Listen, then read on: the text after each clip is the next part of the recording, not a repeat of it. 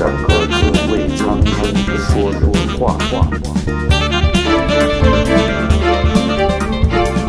自由发声，发声，来自来自大陆的声音，声音。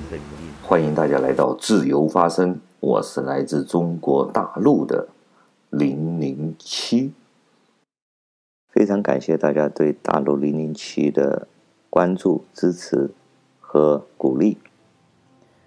对于给我点赞的、分享的朋友们表示感谢，也对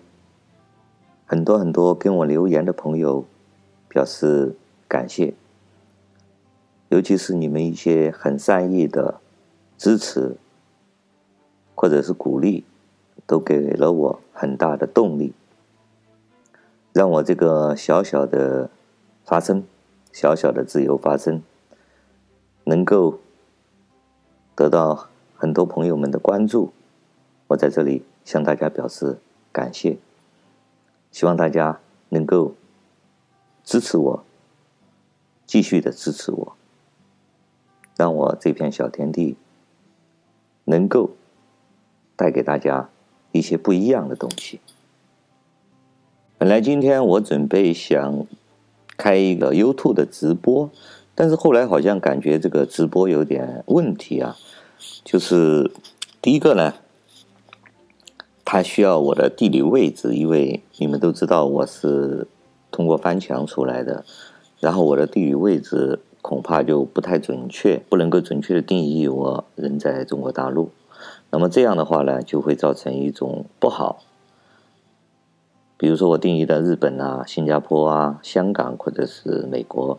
那么当然对我的个人来说，我觉得这是一个不友好的东西。第二个呢，就是还是我觉得作为一个安全上面来考虑的，这样的直播可能还是对我个人来说，还是对我的家庭来说，可能都会有一些影响，所以说我还是放弃了直播。这里想给大家说一声抱歉啊！我希望有一天我们能够中国大陆能够自由的直播，啊，能够名正言顺的、公开的，能够毫无顾忌的、没有没有危险的，不会有人胁迫我，没有胁迫我们来自由的说话、自由的发声。我希望这一天会尽快的到来。这个节目我想做，其实已经就是说有两天了，我想跟大家来分享一下一个大陆人。中国人眼中的改革开放四十年，这个题目很大，我希望从我们一个大陆普通人的视角，啊，不是站在什么啊高官啊、共产党那种逻辑上来说，我们这个改革开放四十年的改革开放四十年的这个所谓的宏图大略啊啊，所谓的什么富强起来啦，怎么样怎么样的这种东西，我们就只是从一个中国的普通的人普通的人的角度，我来跟大家分享一下改革开放四十年我们这个历程。我认为现在是到了共产党这个红色帝国走在了十字路口，非常危险的一个十字路口上面，他们不得不提到改革开放四十年，尤其是在习近平上台之后的一系列的后退行为，造成了现在这个红色帝国造成了这个红色帝国处在一个非常危险的状况。这个时候重提改革开放四十周年，我希望大家能先听一听我的分析，一个大陆人普通人的视角给大家分析一下。改革开放四十年，从一九七八年到现在，刚好刚好是四十年。我就不做什么宏大的叙事啊啊，或者是各种吹捧啊。几个关键词就是什么呢？一个是我们感觉现在的经济发展了，相对来说老百姓的富裕程度是比毛泽东时代是要天翻地覆的改变了，起码来说我们能够吃到自己想吃的东西，穿上自己想穿的东西，啊，吃得饱穿得暖了，这是第一。第二个呢，就是我们现在跟那个时代比起来了，我们的自由度高了很多，起码来说我们的娱乐会多了很多。第三个呢，是我们的各种权利啊，实际上是增长了一些，这是不可否认的。除了投票，还有其他的政治权利，我们是没有。其他的一些福利、养老、医疗，这些都有一定的进步，这是不可否认的。但是我想跟大家来分享的是什么呢？假如我们的视角稍微站在历史稍微长远一点角度上来看，从清朝末期到民国，再到国民党时代，再到共产党，这六十年、六十多年、七十年的历史来看，我们很多是不是在一段又一段的重复呢？大清末年的宪政改革，民国时代的人跟我们现在的人，国民党的时代的时候跟我们现在的人，包括现在我们所处于的这个状况，从人的生存角度上来说，我们普通人的生存角度上来说，我们到底改变了多少？我们是否是在历史的轮回中一段一段的重复呢？我们作为普通的人来说，不关心谁做皇帝，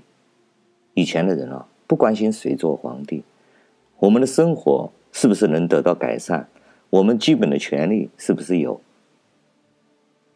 这是我们中普通中国人的一种思想啊。还有就是在现代文明的体系之中，我们是否成为了像人一样的生活，不再是像动物或者像畜生一样被人管制、被人剥夺，没有人的尊严，何谈人呢？对不对？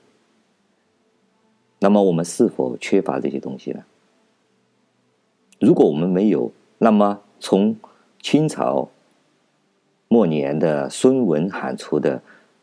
啊、要复兴这个什么中华民族的那个口号开始，一直喊到了现在还在喊，又有什么意义呢？这一百多年来，我们中国人到底在干了什么呢？我们首先来说大的方面，每一个人是不是要思考一下，那些肉食者、那些政治学家们、那些文学家们、那些思想家们，他们是否要考虑这些问题呢？作为我们普通的人来说，我不考虑这些东西，我只说我们中国人到底是这四十年怎么走过来的。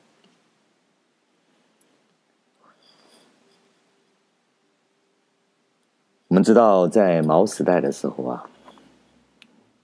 可以说是，如果是有一个良心的史学家，或者是有一有长着人心的一个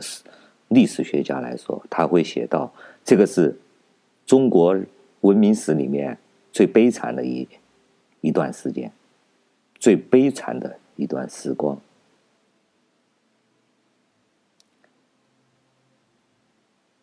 别说三年自然灾害饿死了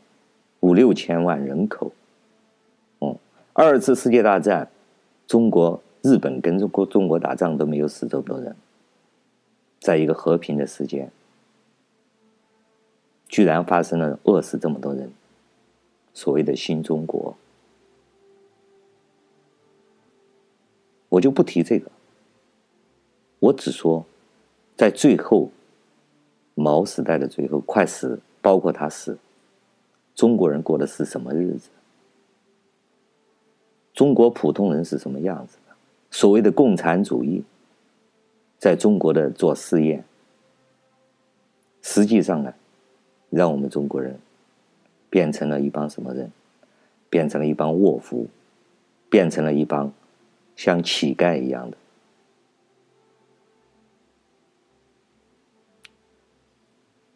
大量的农村里面的人饭都吃不饱，对不对？基本基本上那个时代没有胖子的，很少胖子。我们如果不懂的话，不明白的话，现在的人，你们回头稍微看看隔壁朝鲜，就一清二楚了。我们就是他那个时代的人。那个时候的胖子可能就是毛毛胖胖了，还有谁能长得胖呢？每一个中国人那个时代，不仅仅是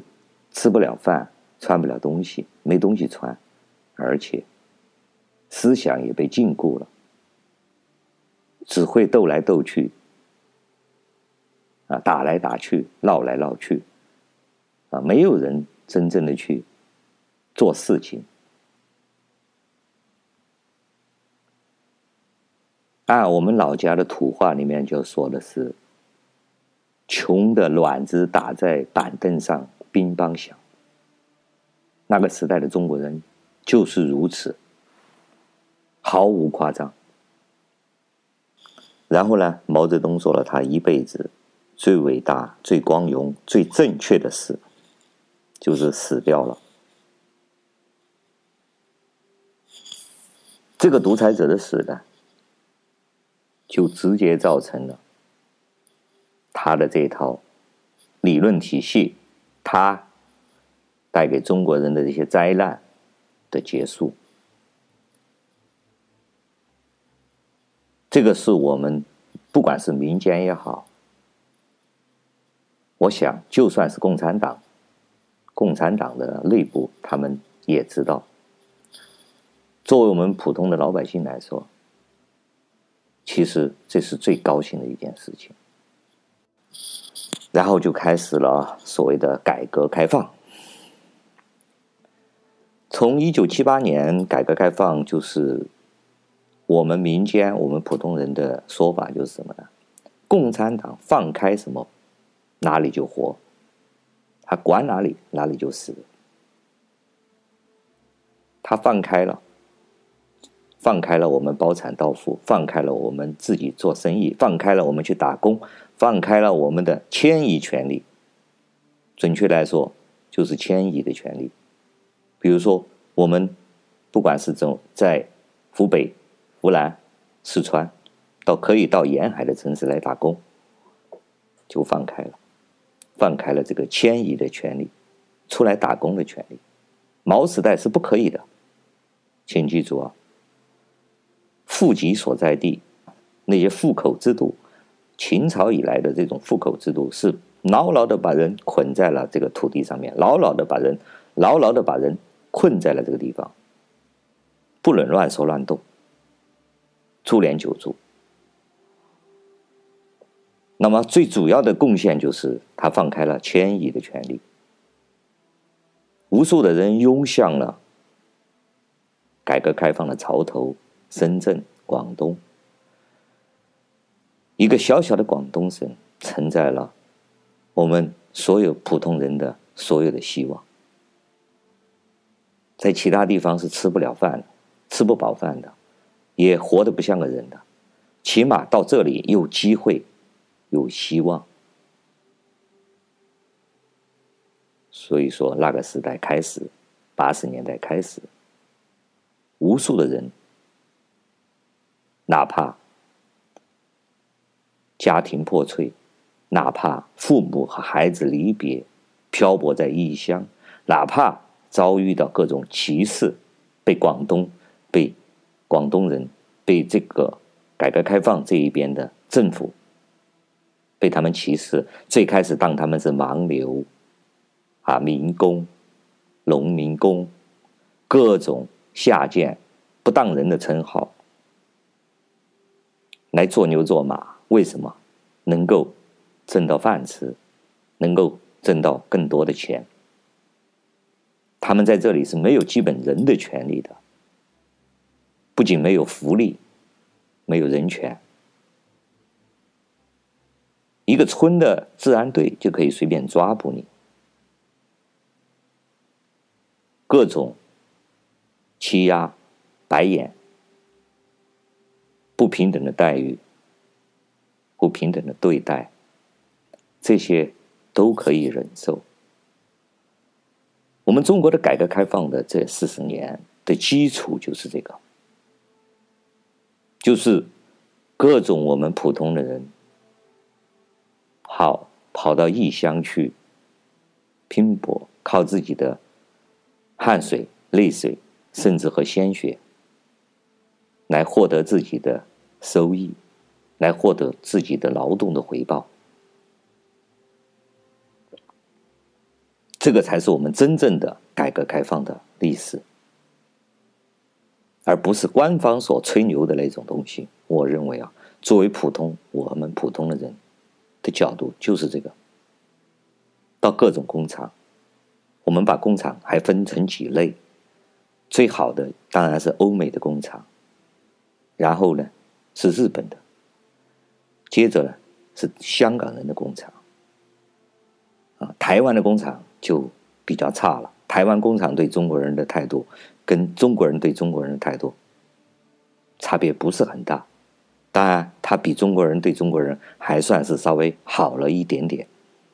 但是没有比较就没有伤害嘛。我们普通的老百姓、普通的人不是傻瓜嘛，都会用脚投票嘛，他们知道哪些厂是好厂，哪些厂是垃圾厂，哪些厂是歧视我们的厂。把每一个工人当人的才是真正的厂嘛，才是真正的好厂嘛。这些历程我们中国人都接受，为什么？因为毛时代让我们是没有希望、没有能力、没有机会获得我们该获得到的东西。我们中国人的勤劳、吃苦、努力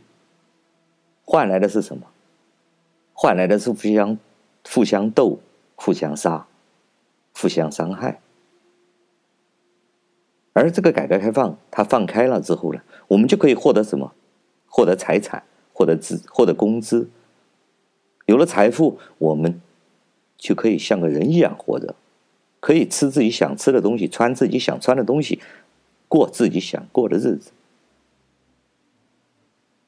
这才是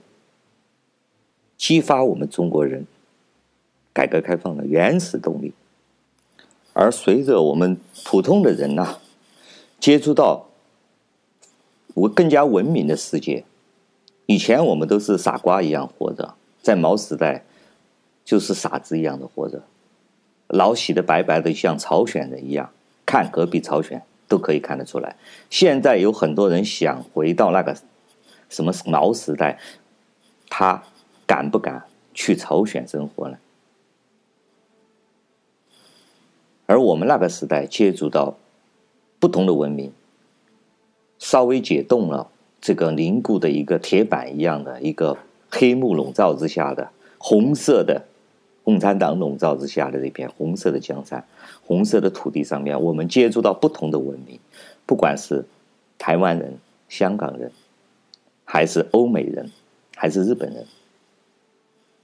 我们见识到了什么？我们见识到了人是什么样生活的，什么样才能成为一个人，而不是畜生，不是牲口，不是动物。原来人可以这么活着，有这些尊严，有这些权利。那么反而过来，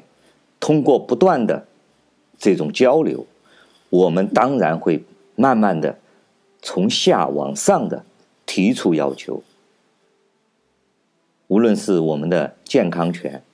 还是我们的生存权利，还是我们的一些福利，都是因为跟更好的文明交流、工作、学习中得来的。因为我们也想像人一样活着，像人一样有生活的权利，有生存的权利，有人的尊严，这样由下而上的慢慢的就形成了我们现在有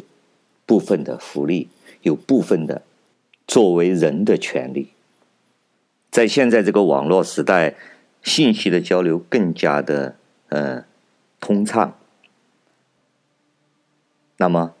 造成了我们的思维啊，很多人的思维呢已经不容易被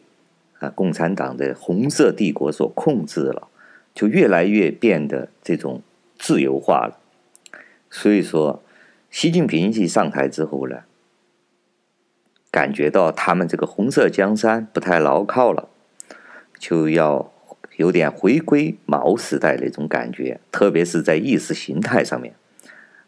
到处的在刷什么党建啊，要在民营企业，要把民营企业怎么样啊，或者是要呃把那些共产党的注脚还是甚至伸向海外。这些不仅仅是给国外的人造成了伤害，不仅仅造成了这个外国人对中国的这个恐怖哈。另外一个角度上来说，我们中国人更加恐怖。试问经过这四十年的改革开放，有几个人愿意回到巢穴呢？如果不管是他是谁，不管他是毛胖胖还是习胖胖，他如果想把我们中国人带回到巢穴那个时代，巢穴人那个过的那种日子，必然会被中国人首先把它淘汰，首先把它推翻，首先把它结果了。因为从人性的角度来说，人都是喜欢美好的，对吧？没有人愿意回到巢穴那样去生活，除了毛胖胖，除了习胖胖，习那个金胖胖这种人，其他的只要是正常的人类，普通的人，我们是肯定不愿意的。所以说很多人用脚投票，赶快逃离了，因为看到习胖胖这种倒行逆施的行为，引起引发了很多人的惊恐，特别是从那个时代走过来的人，这也是一个必然。这也就是说，我认为的现在的红色帝国啊，走在十字路口，走在一个非常危险的境地。这是我们国内的一个看法，这是我作为一个大陆的普通的人，对改革开放这四十年我们中国普通人的一个观点，一个看法。我仅代表我自己吧，也许也有一帮跟我相同理念的人，或者是思维差不多的，我想也也有很多很多，也有不少。我在这里还想跟大家提一下，为什么要说红色的帝国现在走在了一个危险的边缘。看过我视频的朋友们其实都应该了解一些，因为我在以前的节目中啊，我不断的曾经都讲过这些问题啊。我想还想跟大家来分享一下，最后啊来想跟大家分享一下，这期节目的时间有点有点长，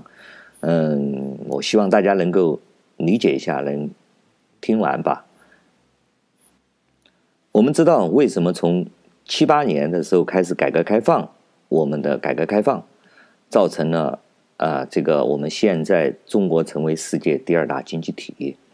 啊、呃，整体整体的这个经济环境，嗯，国家的富强了，所谓的国家富强了，人民当然也。收入也增加了，也也日子过得比以前要天翻地覆的改变了。那么造成这一切的原因是在来来自哪里呢？我们中国人经常爱说受人点滴之恩当涌泉相报，那么我们受了谁的恩，得了谁的益处呢？会造成这个局面呢？我想说的是，我们是受到文明世界的帮助，才走到今天这个样子。这改革开放这四十年，并不是共产党恩赐给中国人的，是来自于文明世界，请记住啊！而且我们所创造的所有的财富也好，我们中国的富强也好，老百姓的日子过好了，难道是某个政党干的吗？这个逻辑我们需要捋一清，需要我们认真真的思考。而且我们现实也是这么做的。我我也给大家一再的说了，不是靠我们每一个老百姓每一个人出来打工，出来辛苦的劳作，离家背背井，让家庭分开，让父母和孩子分离，自己在外地啊，在外乡，像牲口像做牛做马一样的干活啊，不要自己的任何权利，挣钱。我们中国才这样才会成为世界的工厂的，对不对？那么谁挣的这个钱？谁把这个财富挣出来的？难道是共产党来做的吗？当然是我们中国人做到的。每一个地方，每一个国家，每一个民族，他们能够复兴，能够强大，难道是统治者的事吗？我们首先要搞清楚这个事实，不要啊，他们把那个好处，他们把民生，他们把自己的益处，好像都得益于他们一样。好，我现在不说这些废话了，我先给大家分析一下。我们知道这个世界啊，叫蝴蝶效应，牵一发而动全球全身。而我们知道这个现在全球是一体化，从苏联和美国之间的那个冷战，在七十年代的时候是一个冷战的高潮期。苏联那个时候甚至有红色帝国啊，苏联的共产的这种红色帝国，甚至有蔓延全世界的这个危险了。美国人，文明人类，以美国为首的，他们想解决这个巨大的怪兽。当时想了一个最好的办法，就是拉拢中国，就是给中国一些机会，像他们一样活，而不像苏联那种模式之下来生活。这样就造就了我们中国的改革开放，这是历史的事实。我一再的想说说明这个问题。那么在七十年代，七十年代开始中，中国中中美建交之后，经过了十几年，一九九一年苏联就解体了，这个红色帝国就瓦解了，彻底的消失在这个地球上了。其中我觉得很重要的原因，就是因为我们中国脱离了它，这个是一个比较重要的原因。还有一个就是什么呢？我们中国人的这个马上。那个活力就出来了。美国一旦跟中国开始建交，开始友好了之后，或者是他来扶持你也好，或者是他来给你提供机会也好，都是因为美国人带来的。我们如果不把这个搞清楚，那么我们中国人还不如那个清朝的时候那些大清的那些啊渔民，那些傻瓜。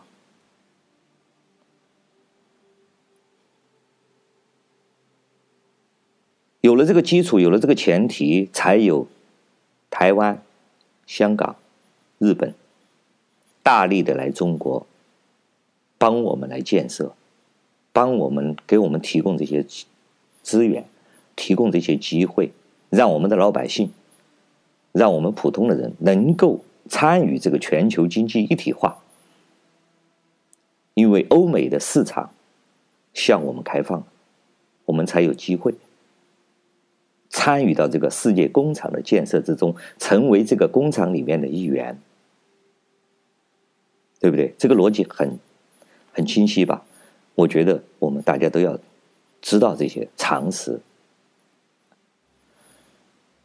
尤其是台湾、香港和日本对我们中国援助非常大。日本投资了很多基础建设，特别是从七八十年代以来到九十年代，包括现在，就在去年安倍晋三才宣布了停止对中国的这个援助，因为你现在已经超过日本了，你的所谓的 G D P。 那么我们中国人很多人到那个时候才知道，哦，原来日本援助了我们这么多年。还有我们那个时代的中国人活得都像丐帮一样，乞丐一样。台湾人和香港人，他们有权利跟欧洲，他们因为跟欧美是一体的，他们的市场，他们可以生产接单，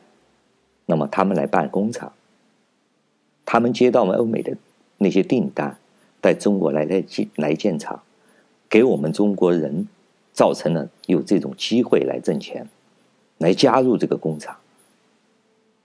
这个是事实，我们不要忘记。我们中国人老是说受人点滴之恩当涌泉相报，可是我们涌泉相报了吗？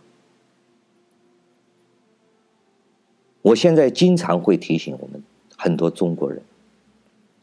人家当时是救命之恩，你们现在是怎么对待人家的？你们不仅仅是不回报，你们简直就是中山狼，简直就是农夫与蛇里面的一条蛇。当年不管是香港、台湾，香港今天被回收了，你们就如何去打压，如何用你们的红色的那些垃圾的东西去轻视香港、轻视台湾，把我们这种毛时代的一种意识形态，所谓的共产主义的红色的毒素去蔓延去香港、去台湾。你们这些中国人有良知吗？有人性吗？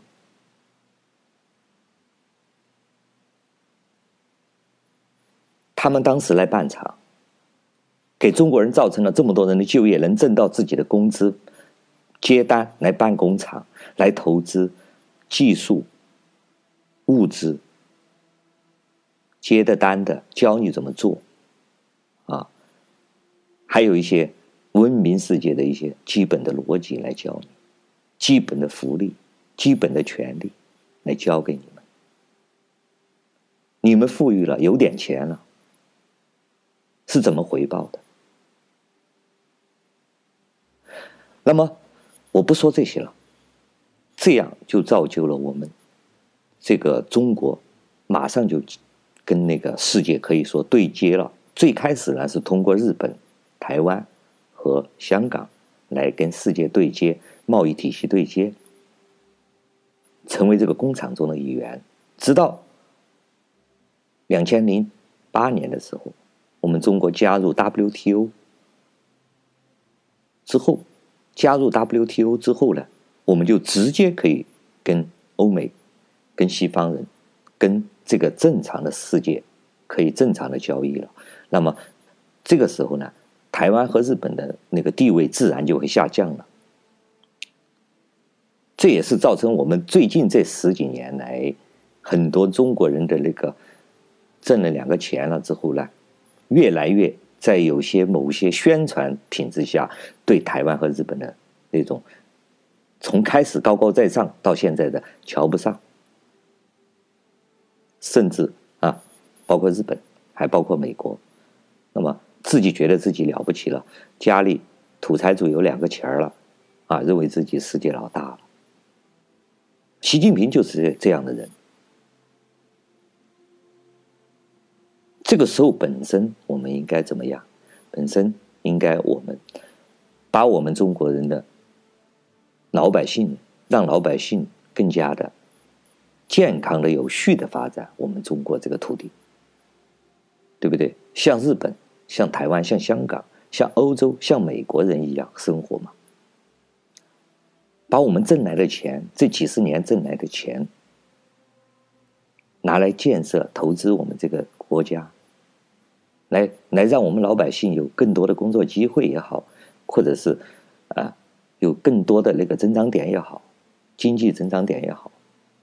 这样才是一个正常有良知的统治者也好，有人性的人也好，所应该思考的东西吧。而习近平不是的，他是把我们这些利润，把我们这些血汗钱大把大把的撒在了非洲，撒在了一些不毛之地之上，而完全漠视了我们中国人所谓的从孙中山对对清朝政府的宁与友邦不与家奴，习近平就是这么做的。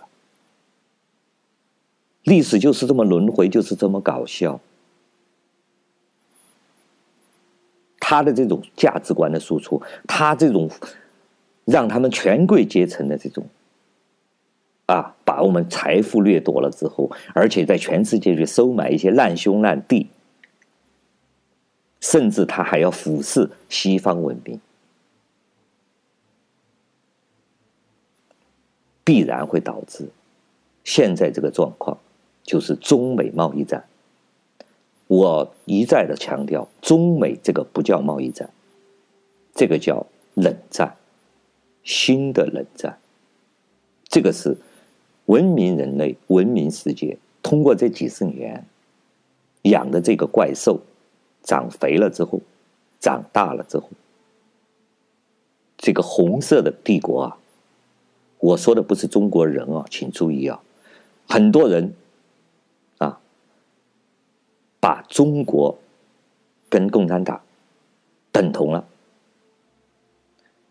要记住，这种权贵阶层，你是造家的吗？你有资格做造家的吗？我们中国网友经常在在说，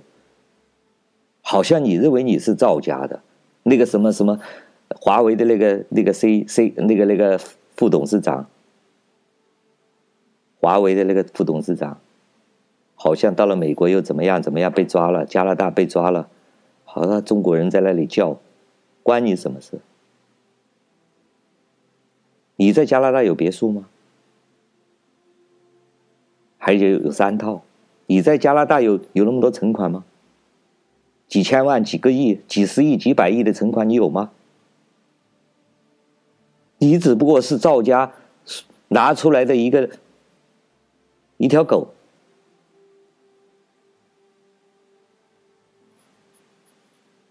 那么我们要认识到这个情况，是习近平把这个红色帝国带向了这个跟世界为敌的状况。他不仅仅是要在全世界输出他的这种共产主义，他现在不叫共产主义了，他叫什么中国特色。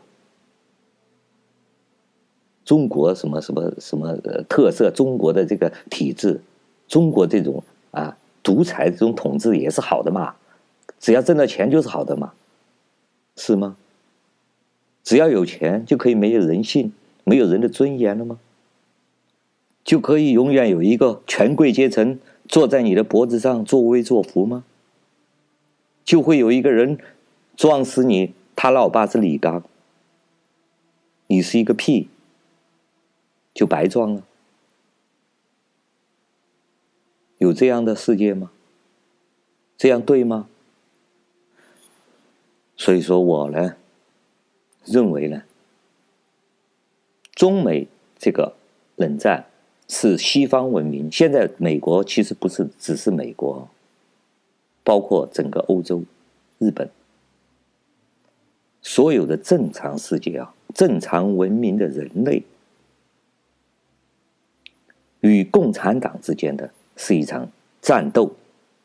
战争也好，战斗也好，我认为就是这个。他们必须要，就像那个人的身体中的一个癌变组织一样，这个红色权贵这个阶层呢、啊，就像这个是一模一样的，他们必须要。不管他们是用手术刀也好，他们要去切割也好，他们要去化疗也好，他们要去放疗也好，他们要去用药物治疗也好，他们必须要进行对这个红色的这个毒素进行遏制或者切割。这就是我们中美之间的所谓的贸易战的最根本的定义，这是我认为的。最后我想跟大家来分享一下这个红色的帝国，中国共产党这个红色的帝国啊，它胁迫着中国的老百姓，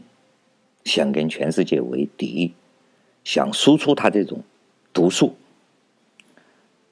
那么当然在西方正常文明人类当然会对你进行切割或者或者是治疗。这个时候呢，我们知道哈，中国能够在改革开放这四十年发展的这么好，是因为美国人当你是朋友，或者是当你是有可能成为朋友，才会这么帮助你开放它的市场。开放不仅是美国，整个西方的文明的人类的市场都开放给你。那么美国一旦关闭这个东西，当你是敌人的时候，这个红色的权贵，红色的这些资本家，红色的中国还能走得到多远呢？我们拭目以待。感谢大家收听今天的自由发声，我们下次再见。